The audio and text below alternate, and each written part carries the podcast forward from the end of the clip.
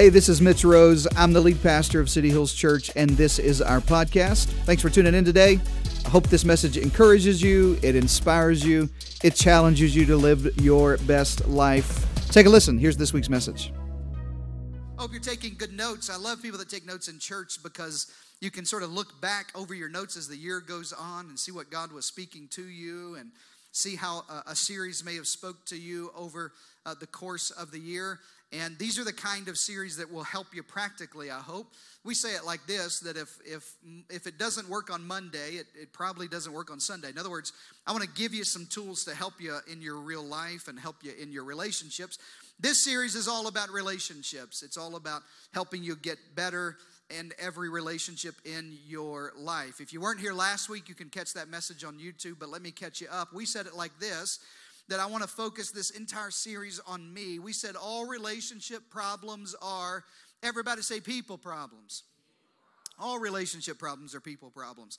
There's no such thing as, well, we have a bad, you know, office and we, we got, man, just the culture of that office and that office is terrible and the things that happen in my job and all that, that's terrible. No, an office can't have that. It's the people that are in the office that have that, right? People come to, to, to me or they go to a counselor and they say, We have marriage problems. Now, listen, I know what you mean when you say you have marriage problems, but marriage can't have a problem. People have problems and they bring them into their marriage. Say amen to that. Uh, uh, uh church hurt. People have church hurt, and they say, "Well, I, I got hurt by that church, and that, I, am carrying around some." And I know it's really popular right now, and I know a lot of people are posting about it, and I, I know a lot of people are talking about it. Maybe you've even said it, maybe I know what you mean when you say you have church hurt. But look at me. There's no such thing as church hurt. Churches can't hurt people. People hurt people. Are you with me? There's no such thing as, as grocery store hurt, HEB hurt. First of all, they do everything perfectly at HEB. So whatever it is they do, it is correct. But but there, listen, just because if I have a bad experience, I don't just divorce grocery shopping. Right? I just say, well, that was a bad cashier. Doesn't mean all of HEB's bad. Are you with me, everybody? People have problems. And I want to help you today. I want to help everybody in the room today. And I'll be honest with you, it's going to be a little bumpy. I just took a trip this last week, had a chance to uh, be in another location. And as we were landing, our pilot said, It's going to be a bumpy landing, okay? Um, looking at my eyes, it's going to be a whole bumpy ride today, all right? So buckle your seatbelts up, and there's no barf bags on the in front of your uh, seat there, but it's going to be bumpy. I want to help us today uh, uh, around the topics of unforgiveness and offense. Look at your neighbor right in the eye and say, It's not you, it's me. Come on, do it. Some of you won't even follow directions. Look at them and say, It's not you, it's me. You're the one I'm talking about. If you can't even follow directions, it's not you, it's me. I want to talk to you about offense and unforgiveness. If you're taking notes, write that at the top of your paper. Offense, the spirit of offense and unforgiveness. We live in an highly offended, easily offended culture. Everybody's offended about something. And if you're not, just hang around somebody and you'll get offended about whatever offends them. There, everybody's look. You should let people know. Not only are we in an offended culture, we're in an offended culture that likes to celebrate offense and make sure you know how offended I just am about this whole thing. It's not enough for me to be offended and, and, and angry alone. I want you to be angry with me. I want you. Nobody ever leaves good reviews on Yelp when they when they have a good restaurant. They only leave them when I, I found a hair in my biscuit. And uh, I don't have blonde hair, so it wasn't mine. This is a terrible place. I'd never come here. This is awful. The worst restaurant you've ever been to in your whole life. I hate these people. I hated my waitress. It was cold. It cost too much. I found a hair in the biscuit. This is terrible. Don't ever come here. Don't bring your friends and family ever. And then when you post it, you have to share it just so you make sure everybody else feels the same way you feel about it. Doesn't matter how many good biscuits they've had there. By the way, never had a bad biscuit, hair and all. Come on, somebody. So you just want. I'm kidding. I'm not eating a hairy biscuit. I.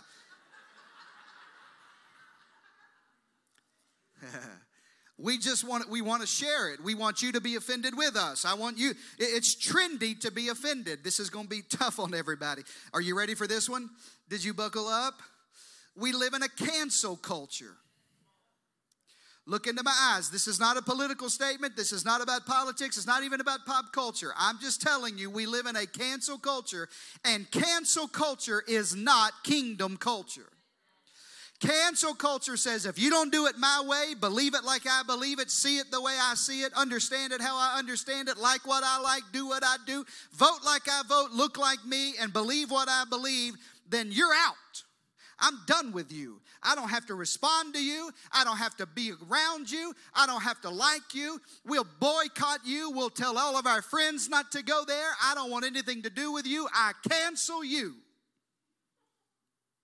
Keep looking straight ahead because some of y'all posted just like this. I just, I am done with them. I don't have to reply. I don't, you're out. You don't have to be, and we're easily offended. Listen, and we want other people to be offended with them. But cancel culture is not kingdom culture. Why do you say that, Pastor? Because Jesus didn't cancel you when you messed up. What gives you the right to think you're so good you can cancel them when they messed up? Why do you think you get to destroy a relationship because it didn't meet your expectations when Jesus stuck around with your old knucklehead? and you're a Christian and you're a Christ follower and you're easily to just slash people out of your life and I'm done with them and they're not like me and then you do what what the kids are calling ghosting. I had to look it up in the urban dictionary to make sure I knew what it meant. Do you know what ghosting is? Ghosting is because I hurt and because we have a misunderstanding, and because we have a miscommunication, and because there's offense in my life, I get to just disappear from all communication. I don't have to reply to you. I don't have to call you. I don't have to answer when you call. I just cut you out. Look into my eyes.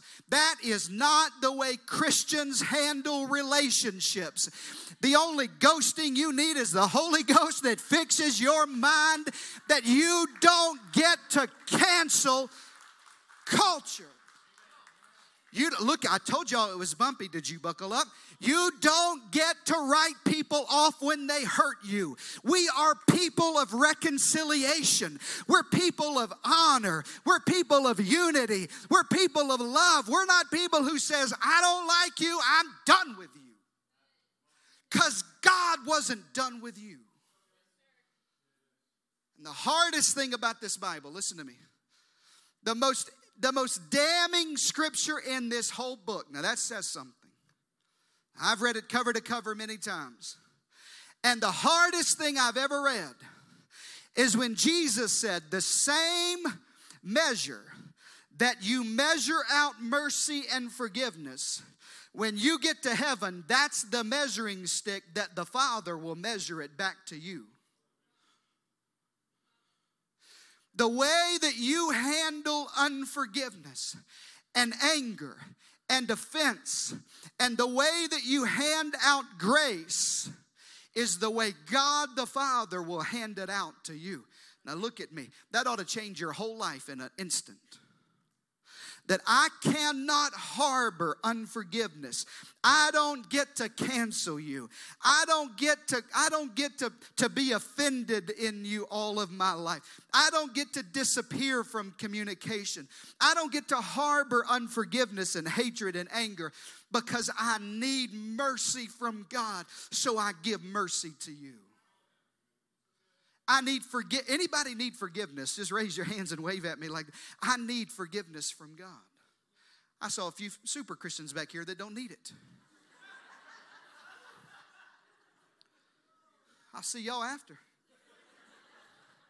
I need forgiveness. Are you with me, everybody? I need mercy in my life. I can so it, it listen, if I read it the way I think I read it, I have to reconcile to you because God through Christ is reconciling me.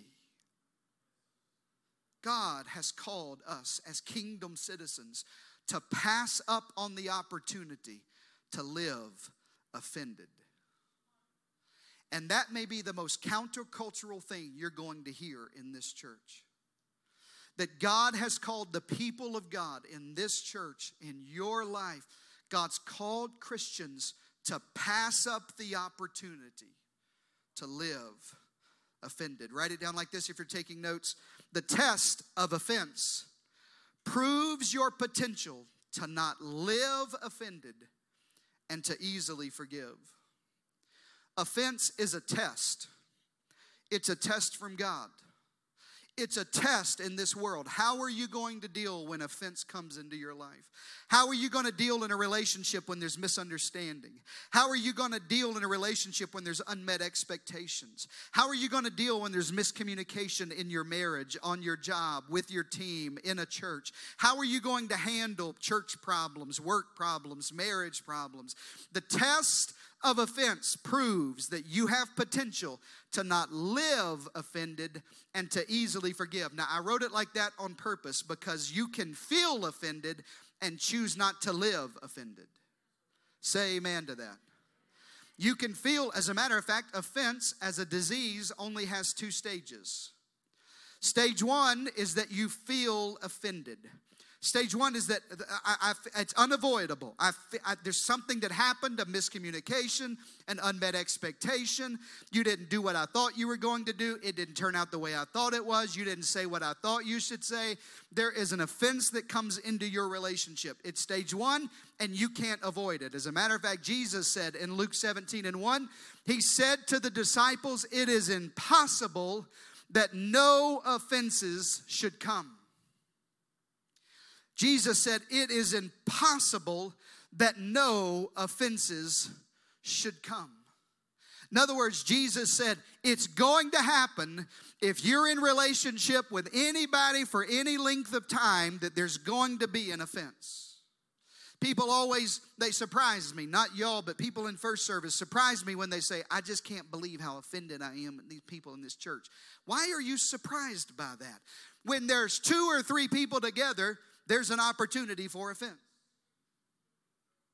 When you put two or three people together in an office, in a cubicle, with no windows and high production, there, there's an opportunity for offense. Are you with me, everybody? When you put two single people together that have lived their own lives and you put them together in a marriage, a man and a woman, you put them together in a marriage, and you think because there's chemistry, there's no offense, you ain't been married longer than a week or two. Because it could be brown chicken, brown cow, and you still have offense. Are you with me, everybody? Sing it to your head. Brown chicken, brown cow. I've been married almost 23 years. Doesn't matter how good it is, there's opportunity for offense. You can have a, a, friendship for 10 years, 12 years, 15, your best friend from high school, your friend from college, and there's still opportunity. It is impossible. Offense is impossible to avoid. There's gonna be unspoken expectations, unmet expectations, unrealistic expectations, and you feel offended. Listen to me. That's stage one. Everybody has it. Everybody in the room is diseased with it. Everybody who's ever born of a woman has stage one offense. You feel offended. But stage two is a choice. Stage two is not when you feel offended, not when you feel angry, not when you feel misunderstood. Stage two is when you decide to live offended. It's different to feel that way and to live that way. Write it down like this Many people are looking for an offense rather than overlooking an offense. Many people are looking for an offense rather than overlooking an offense. And I'm telling you, if you're gonna have God honoring relationships, if you're gonna have a marriage that honors God, if you're gonna have friendships that last longer than three months, if you're gonna have dating relationships that make it the distance, if you're gonna have work relationships that are deeper than surface level, if you're gonna have church relationships that make it the distance and we build the kingdom together, you're going to have to decide to overlook offense in your life. The people of God are people who are not not offended. You will feel that way. They're just people who choose to live unoffended. I refuse to hold that against you. I refuse to hold that against you. I refuse to believe that you meant that. I refuse to believe that you did that on purpose to hurt my feelings. Are you with me, everybody? You're going to have to develop the muscle of overlooking. This is good preaching. I'm going to listen to my own YouTube tomorrow. and I'm going to preach myself down. Preach it, white boy. That's what I say.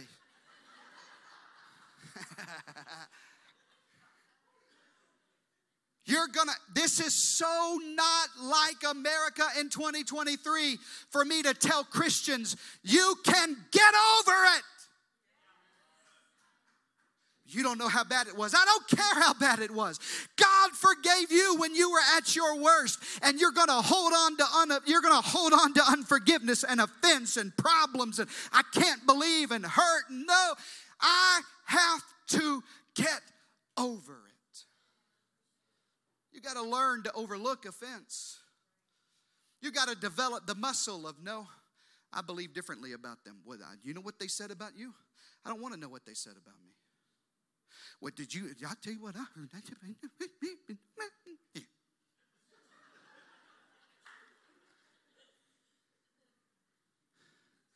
I don't care what they said. I believe their hearts. You know how to stop, listen, you know how to stop a rumor in its track? You look, you look the gossiper right in the eye and say, nah, I don't believe that. What, what, who, who, who, nah. No, I no, I know them. No, I know David. No, he wouldn't do it like that.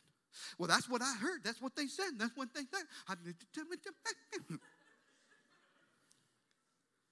Yeah, I'm just choosing to overlook it.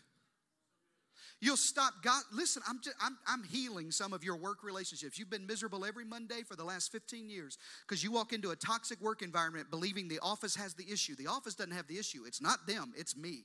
I refuse to live offended.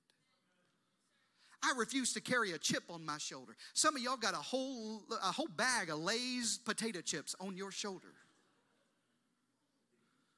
Look straight ahead so you don't look at nobody. Walking around, uh, you know people like this, walking around looking for a reason to be mad. I'm not mad today, but I, it's early. You ain't said nothing dumb yet, but it's early. I ain't angry yet, but I'm trying to be. I'm not. I'm trying to live in unity. I'm trying to live in, listen, I'm trying to love people to Jesus. I'm trying to keep my marriage of 23 years together for my two children. I'm trying to raise two world changers. I'm trying to build an army of thousands of people to change the world and make a difference in the world. I don't have time to live with offense in my life. I don't have time to worry about what you think and you said and maybe they and maybe. I don't know. I'm going to overlook. I choose to. What they mean by that. I don't care what they meant by that. What, what they say that for. I don't know why, but I trust them. I'm overlooking the offense in my life. I'm not looking for it. You'll change your relationships if you'll develop the muscle of overlooking offense. I'm going to give you three reasons not to live offended because I always preach in threes. I'll give you three reasons not to live offended. If you're taking notes, write these in your notes. Number one, it's exhausting. Can I just be honest with you? It's exhausting to live offended your whole life. Imagine getting up every day carrying the weight of, well, they don't like me and they don't like me and they hate me and they hate me and I don't know why and this is terrible and my whole life's upside down. I can't find a man. I can't find a woman. I hate this church. I hate my job. I hate HEB. This is the worst restaurant. I hate this life. Y'all laugh, but you know people like this. It is physically, spiritually, emotionally, and mentally exhausting for you to carry around unforgiveness your whole life. To carry around a spirit of offense. You nurse your offense, you rehearse your offense, you curse your offense, and you get to the end of the day and you're drained and you don't know why. It's because you gave mental and emotional and soul space to offense. It is exhausting to live your whole life offended at others. It's exhausting.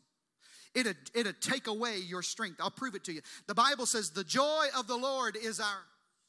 You didn't say it out loud, nobody knows about. Yes, joy of the Lord is our strength. If the joy of the Lord is your strength and offense is in your heart, joy has no place in your heart when offense takes up all of your soul. So the reason you don't have strength is because you don't have joy. And the reason you don't have joy is because there's no room in your soul because of all of this hurt and unforgiveness.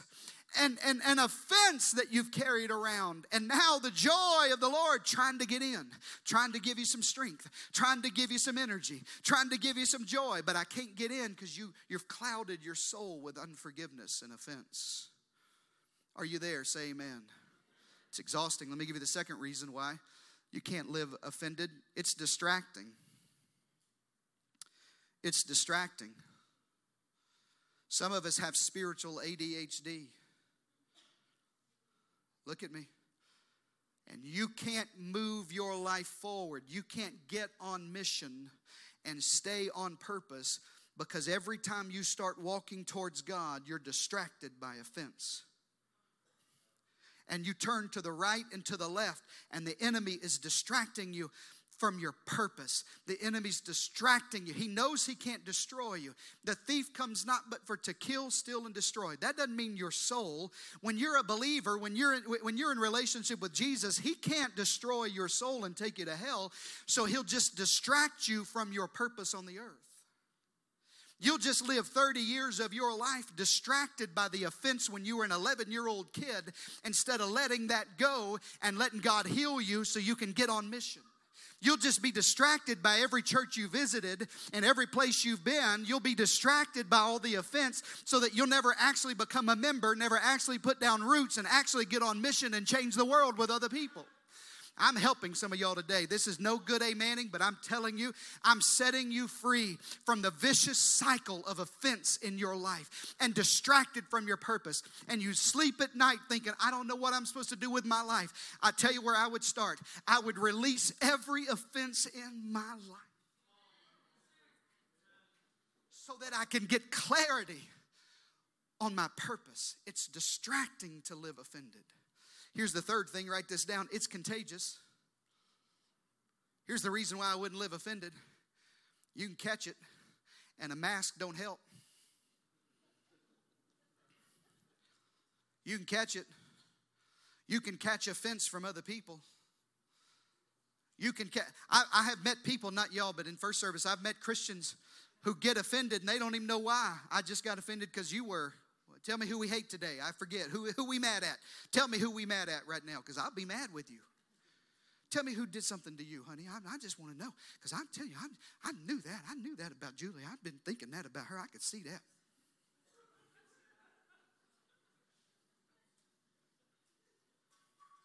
Oh, oh, oh, is that what he said? Oh, I, oh, I knew that. I, I thought that. I never heard him say that, but I can believe that. I knew that was it. I, and, and now there's a fence that's spreading. I, I don't do any of my own yard work. I know that's hard to believe. I'm not much of an outdoorsman. But I do pay people to do good yard work, and I was doing some research about horticulture and, and trees, because in the Bible, it, it talks about Often it relates the child of God to a tree. You're planted by rivers of water. You're planted and flourishing in the courts of our God. You're, the, the, the, you're, you're growing like an olive tree, a cedar of Lebanon, producing fruit into your old age. And so I started thinking about a tree and I started researching about a tree. And here's what I found most diseases in trees are not native to the tree. Most of, most of diseases in trees are spread by their proximity to another diseased tree. In other words, the oak tree in your front yard can get diseased not because something attacked it, but because it was close enough to an oak tree in your neighbor's yard that had a disease and the wind blew it and the branches touched and the roots connected.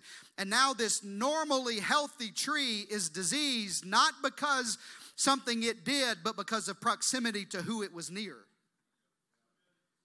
and there's some stuff in your life that you're dealing with, some toxicity in your relationships because of who you're connected to. And offense is contagious. You get around, offended people attract other offended people into their lives. It's not in the Bible, but it ought to be birds of a feather. Y'all knew that one, and y'all didn't know the joy of the Lord your strength?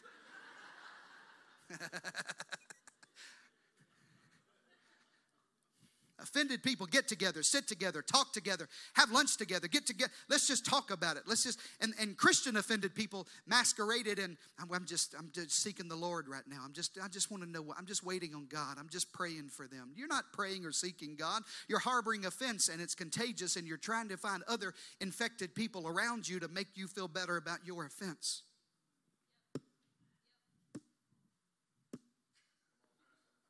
I'm just trying to think about how none of y'all come back next week. It's contagious. It's contagious. You'll, you, will you will get it. How come all these people around me have issues? Because you got issues. Maybe you grew up in a house of offended people. Maybe your family of origin. And you feel like you got that we, we've created a whole generation. Listen to me, everybody over the age of 30, look into my eyes. We've created a generation coming behind us who are justice warriors. But they're not justice warriors according to Bible justice, they're justice warriors according to their own justice. They have their own version of truth, and whatever my truth is, if you offend my truth, then I'm going to come out to get you, cancel you, boycott you, protest you. I don't get to ghost you. I don't get to show up. I don't get to do any of that. Listen, that is not kingdom living. Maybe you grew up in your life always in a spirit of offense. Just because you didn't come from health doesn't mean healthiness can't come from you. Just because you grew up around negativity and anger and offense doesn't mean you have to live your life that way. It's contagious. You got to learn how to deal with anger and offense. Let's open God's word so you think I'm actually preaching. I hadn't read from the Bible yet. Ephesians, the fourth chapter, if you have a Bible. Ephesians 4, flip over really quick. I got to hurry and give you some scripture how to deal with offense and anger in your life and relationships. Ephesians 4 and 26 says, In your anger, do not sin. Is it, is it a sin to be angry? No. Can anger lead to sin? Yes. In your anger, do not sin. In other words, you're going to have to figure out how to deal with offense and anger. Don't let the sun go down while you're still angry. And do not give the devil a foothold. Underline that in your Bible, verse 27. Do not give the devil a foothold. Skip down to verse 29. Do not let any unwholesome talk come out of your mouths but only what is helpful for building others up according to their needs, that it may benefit those who listen. Skip down to verse 31. Get rid, I love how he says that. Get rid, empty your lives, empty your soul, get rid of all bitterness and rage and anger and brawling and slander and every form of malice. What am I going to have if I get rid of all of that? Verse 32 Be kind. You know how to be countercultural today? It's not boycotting everything under the world. You know how to stand as a Christian in dark seasons? Do this. Get rid of offense. Refuse to live offended. Refuse to live with unforgiveness. Refuse to live uh, cancel culture. Refuse to live ghosting and gaslighting everybody around you. Just be kind. That'll set you apart. I'm telling you, you'll get employee of the month if you'll just learn how to be kind and compassionate to one another, forgiving each other. Why? How? You don't know what they did. You don't know what they said. You don't know where I come from. You don't know how much they hurt me. You don't know how bad the divorce was. You don't know how terrible the breakup was. You don't know the business dealing. You don't know what kind of crook they are. You don't know what kind of jerk I work for. Why should I do that? Because Christ has forgiven you. And to whom much is given, much is required. You got to be careful holding on to anger and offense because the Bible says you give the devil a foothold. The word we translate foothold in English is a Greek word, topos, T O P O S. It's where we get the word topography. It, it literally means an area, a room. Listen to me. According to the Bible, if you harbor offense and unforgiveness and anger in your soul, you literally set up a room for the devil to live. Some of you would think, I'll never, ne- man, I'm not what I'm not watching the Grammys. I saw it in posts. Don't go Google it. I'm, i would never, I'd never let evil and demonic in like that. I'd never let that sort of stuff in my soul. I'd never let that, but you're harboring unforgiveness and bitterness and offense in your soul. And you are building a room and hanging a sign on the outside that said, Devil, welcome here. welcome home. That's what the Bible says. You give him a foothold in your soul. He has a so here's what happens. So when you when there's an opportunity for offense that comes back up, when there's another misunderstanding, miscommunication, unmet expectation in some relationship, the devil doesn't have to insert himself into it. He already has a room there. He has a foothold in your soul so that you live this vicious cycle of offense and it's not because the people around you are so bad, it's because you gave him a place in your, you gave him access to work against you. I don't want the enemy to have any access to my marriage, to my children, to my friends, to my small group, to my office, to my team, to my church family. I don't want it. I don't want him to have a hold in my soul so that every time you speak, there's an offense that comes. Are you there? Say amen, everybody. Sometimes I think, I've been in ministry 23 years vocationally, sometimes I think I'd be a good devil. I really do. I think I'd be good at being the devil. Because I've seen what he's done to so many people over the last couple of decades, and I think, man, I'd have a good strategy if I was him. Some, sometimes I think if I was on a, in, a, in, a, in a strategy session in hell, what would I do? How would I, how would I hurt God's people? How would I hurt the, the people that, that I get to pastor? How, how would I hurt the people in my group? How would I hurt people on my team, people in my office? How would I, how would I hurt marriages? If I, I knew I couldn't take you to hell because you're saved, because the blood of Jesus covers you. So if I can't get you in hell, how can I make your life hell on earth? If I was the devil, here's what I'd do. I thought about it. Not long because it was a little dark. But I thought, here's what I'd do. Write it down. I, if I was a devil, I'd be a good devil. Here's what I'd do. First thing I'd do is I would divide families and friends and churches. If I was the devil, I would divide families and fr- you think about the last three and a half years. The, the, the enemy's had one agenda in Western civilization it is to divide families and friends and churches. To divide. It's easier than ever to be divided. If I was the if I was the enemy, I would divide you from your family. I would I would sit you down at, at Super Bowl when you get ready to, to, to eat wings together and watch the Eagles win tonight in Jesus' name. When you when you stop, wait, wait, wait, wait. If I was the if I was the devil, I'd have that one crazy cousin to bring up politics. and just see if I couldn't divide you. If I was the devil, I'd use racial division. I'd divide us up by the, by the melatonin in our skin. And I'd say, You're different than me, and I'm different than I would divide us up by social media. I'd divide us up. I would destroy friendships. I would have family members quit talking to each other, aunts not talking to cousins, and cousins not talking to cousins, and moms and dads not talking to kids. I would ruin marriages. I would split churches. I would divide Christians. Because here's what I know if we're divided, we can take on the world and change the world and make a difference.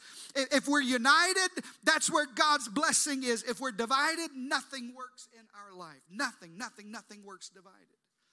Nothing works. If we're divided, nothing works. If we're united, we're unstoppable. If we're divided, we're weak and ineffective. And if I was the devil, I would divide you off. Let me tell you, as a pastor, the first thing I notice when, there, when there's a spiritual attack is who divides. What corner people run to. Because the enemy will pick you off from the crowd divide.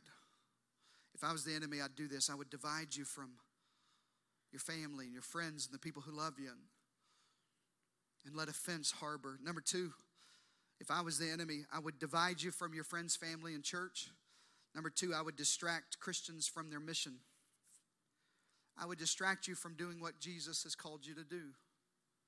If I could get you focused on offense more than you were focused on the mission, at least I could slow down the call of God on your life. I would distract you from getting on a team. I would distract you from joining a small group.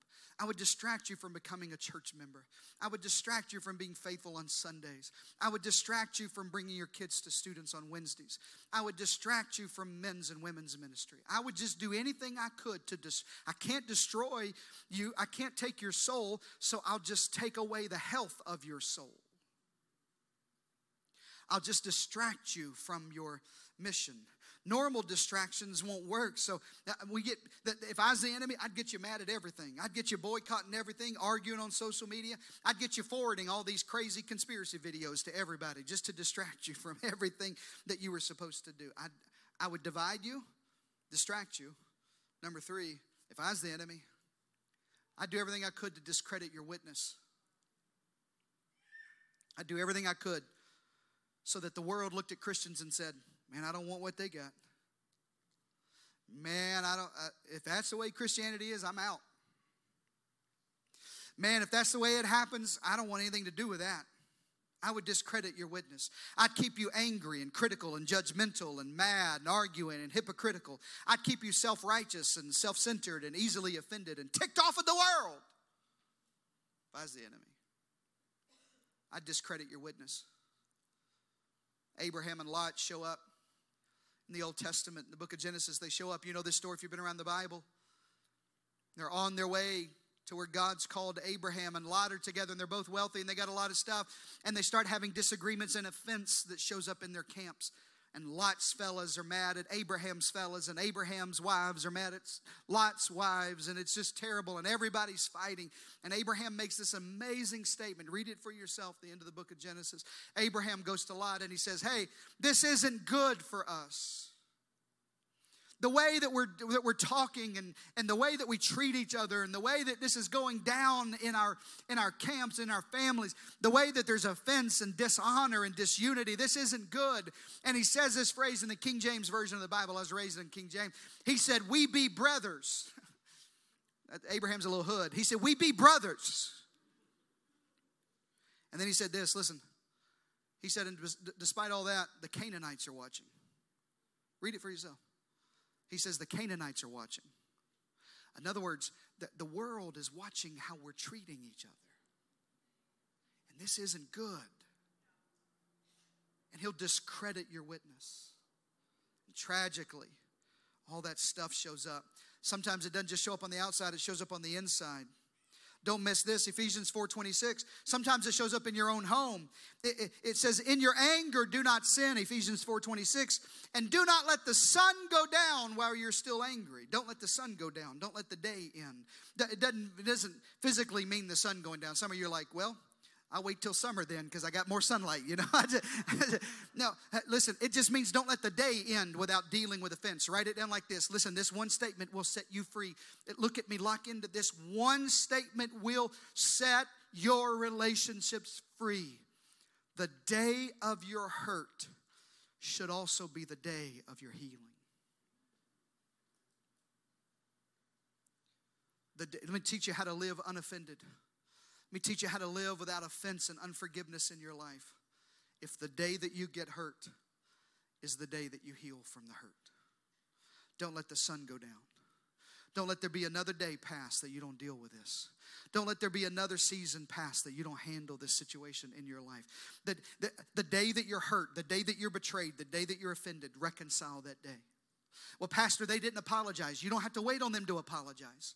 Yes, I do. I refuse to let it go if they don't acknowledge what they were right. You better be careful because Jesus is hanging on the cross and looking at the people with nails and hammers in their hands. And he looks into the heavens and he says, Father, forgive them.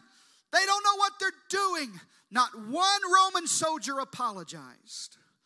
And yet there was reconciliation. The day of his hurt was the day of his healing. You've been forgiven of much. The day you're hurt, the day you're betrayed, just let it go. Some of y'all need that frozen anointing on you. Let it go. Let it go. You're going to sing it the rest of the day. Come play so I can quit. If you want a strong marriage, let me speak to all the married couples. The day of your hurt, let it be the day of your healing. Brandy and I try to do this. Don't let the sun go down on you. It didn't say don't go to bed, it just said don't go to sleep, okay, everybody? you go to bed angry because there's there's points to be scored in a married couple. You know what I mean? Like if you pull the covers over enough, get, get, get. you lose points if your toes touch. You know, you, ah,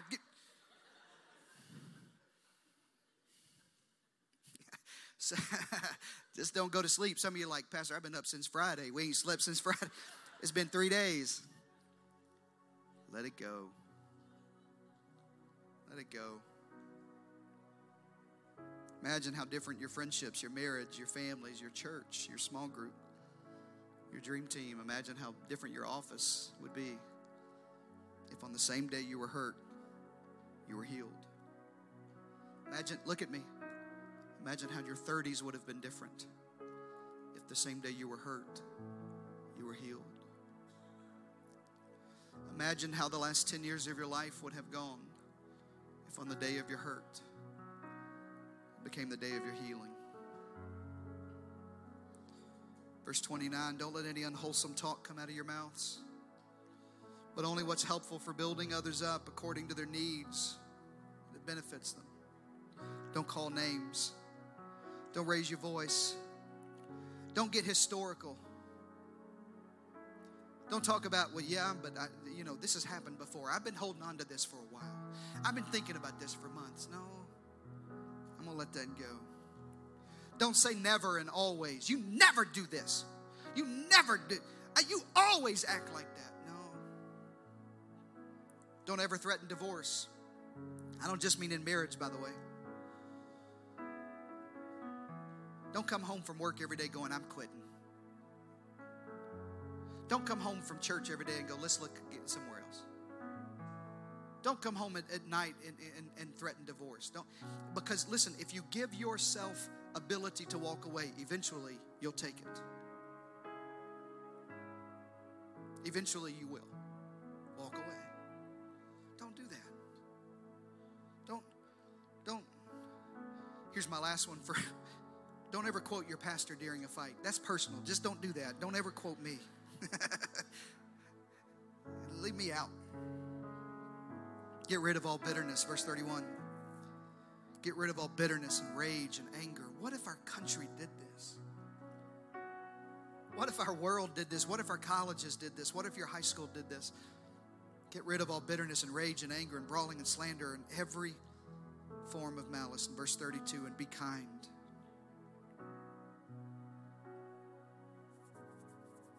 Kind and compassionate. Forgive each other as Jesus has forgiven you. I have this one friend. He's one of those people, you know what I mean? One of those people that know it all. They know it all. Oh yeah, I know. I know. Oh, oh yeah, I know about that. Oh yeah, I, I, got that. Oh yeah, he knows everything. He's always right. He knows everything about church. He knows everything about theology. He knows everything about money. He knows everything about raising kids. By the way, those people usually don't have kids. He knows everything the government does wrong. He knows exactly what we shot down over Canada yesterday. He knows the truth about COVID. He knows every source. He knows everything about everything. He just knows it all. And sometimes I just thank God. Out of the 8 billion people in the world, you gave me a friend that knows everything about everything. How lucky am I? Hang on. It's not him. Got to thinking, what if it's me? What if sometimes I come off like that? What if sometimes I think I got it figured? What if sometimes I'm the offensive one? What if sometimes I'm the angry one? What if sometimes I'm the one with unforgiveness and bitterness in my heart? So I pray this prayer every day. It's the last prayer I'll give you in the last scripture I'll give you today, and then we'll pray. Every day I ask God, Psalm 139 and verse 23. Search me, God and know my heart. Matter of fact, bow your heads, close your eyes. Let me pray this prayer over you. Open your hands before the Lord, and maybe you pray this prayer too. Search me, God. Search me, God, and know my heart. Know my anxious thoughts. Verse 24, I know your eyes are closed, but it says, See if there is any offensive way in me. God, that's my prayer. It's not them. It's not my spouse. Not Brandy. It's not my kids. It's not my church. Not this staff. Not my group. Not this. Not, not, not my office. It's me. Search me. Search me and see if there's any offensive way in me. Search me and see if I'm harboring offense and I'm harboring unforgiveness. And I've, I've inadvertently made a room in my heart for the enemy to take a foothold. Now, every relationship is filtered through the lens of my hurt and my offense. So, God, search me and know me, and know all of my anxious thoughts. See if there's any offensive way in me. The last part of the verse is this and lead me to the way everlasting. God, that's my prayer today with every hand open before the Lord that you lead us out of bitterness and out of anger and out of offense and out of unforgiveness and into the way everlasting. God, I want to have a marriage that honors God. I want to have a church that honors God. I want to be in a family that honors God. I want to be in relationships that honor God. God, forgive me, search me, know me, cleanse me of unforgiveness and bitterness and offense. You know who you are. If you're harboring that unforgiveness, just open your mouth and whisper to God, Search me, know me.